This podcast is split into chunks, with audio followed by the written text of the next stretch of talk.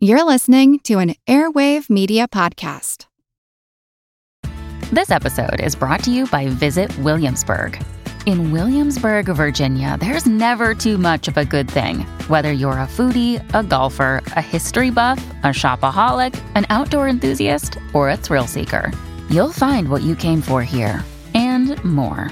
So ask yourself, what is it you want? Discover Williamsburg and plan your trip at visitwilliamsburg.com. This episode is brought to you by FX's The Veil, starring Elisabeth Moss. FX's The Veil is an international spy thriller that follows two women as they play a deadly game of truth and lies on the road from Istanbul to Paris and London. One woman has a secret, and the other has a mission to reveal it before thousands of lives are lost. FX's The Veil, now streaming, only on Hulu. When Olowe was born in 1875, Nigerian artists were not interviewed and profiled. Their work was not documented with bills of sale for authentication. Largely what we know of Olowe comes to us from the traditional oral history, from an Oriki praise song, and of course from the recollections of his descendants.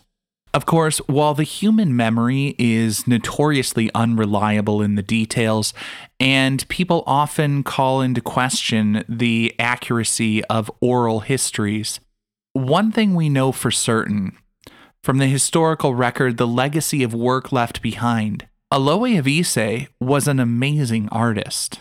I feel like who art ed? Try to slice it. Who art ed? Mr. Wood art ed me. Good. Either way, it, it's ambiguous. It works on so many I levels. know. That's off to a great start. Welcome to Who Arted, where we explore visual arts in an audio medium. I'm your host, Kyle Wood, and for this week's Fun Fact Friday, we're going to be talking about Olowe of Ise and his veranda post, which is part of the collection at the Art Institute of Chicago. Olowe was born in Efon Alaye, a town in Nigeria that was the center of Yoruba art. At an early age, he moved to Ise, where he spent most of his life. He served as a court messenger for the king. We don't know exactly when or where he developed his wood carving skills. His family said he was largely self taught, though some say that when his talent was noticed, he likely would have served as an apprentice under a master carver to learn the traditional Yoruba canon and hone his skills. Eventually, he became a master carver himself and opened his own workshop.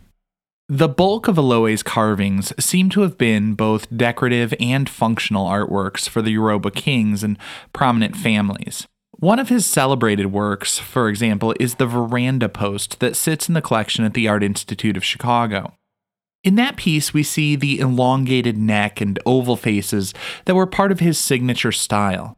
Traditional Yoruba artists used scale and proportion to indicate hierarchy. The more important a figure, the larger they were within the composition. The status of the king's senior wife is shown by her size, while the king is seated central to the post. His crown is eye level to the viewer, and the king sits with his feet up above the ground, signifying his transcendent nature. His eyes are cast down, expressing a contemplative mood as he looks down on the world beyond. The crown has four ancestral faces, signifying the legitimacy of his royal lineage, the divine line, and the wisdom running through it. In looking at the work, I'm amazed at all the competing forces being balanced.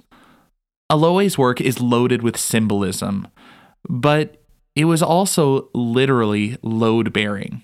The veranda posts were structural supports, and he needed to be mindful of the function as he created the forms.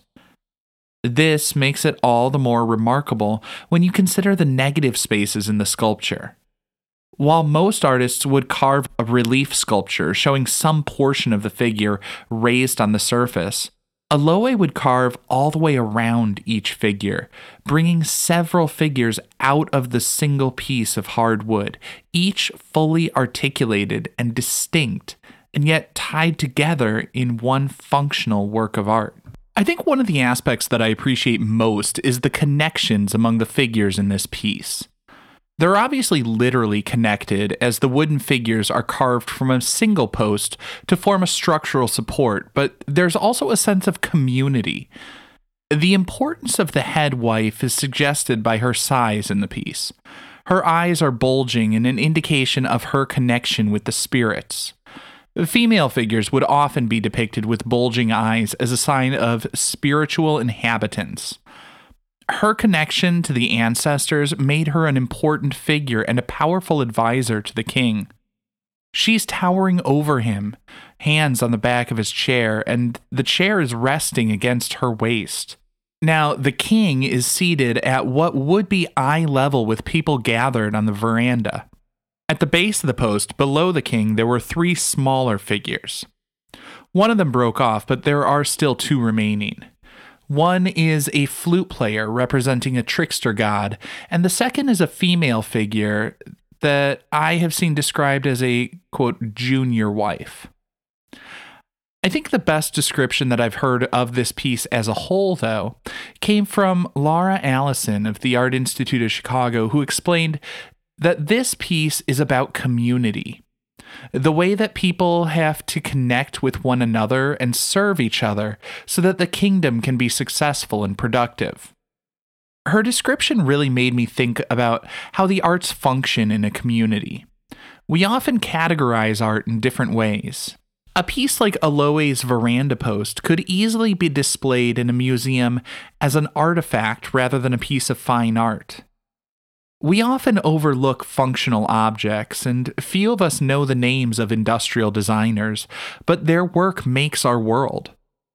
Olowe of Ise was an incredibly talented artist who created a symbolic representation of the interdependent roles people occupied within the community but seeing such an elaborately crafted functional object reminds me that everything we interact with, from the chair you sit on to the software on your favorite podcast app, where, just as an aside, you should be following Who Arted and making sure to leave a five star rating or review. But all of these things, the the physical furniture, the homes we live in, the buildings we work in, the devices we work with, it all had to be designed and developed by someone, or rather, numerous people, contributing different pieces. I would encourage you to take time to be mindful of all the things that you have and appreciate the creativity and craftsmanship, the hard work that goes into every little thing holding it all together. This concludes this week's episode of Who Arted, part of the Airwave Media Podcast Network. If you found this tolerable, please leave a rating or review on your favorite podcast app. You can find images of the work being discussed this week and every week on social media at Who Arted Podcast on Twitter, Instagram, and TikTok, and of course on the website whoartedpodcast.com. Podcast done.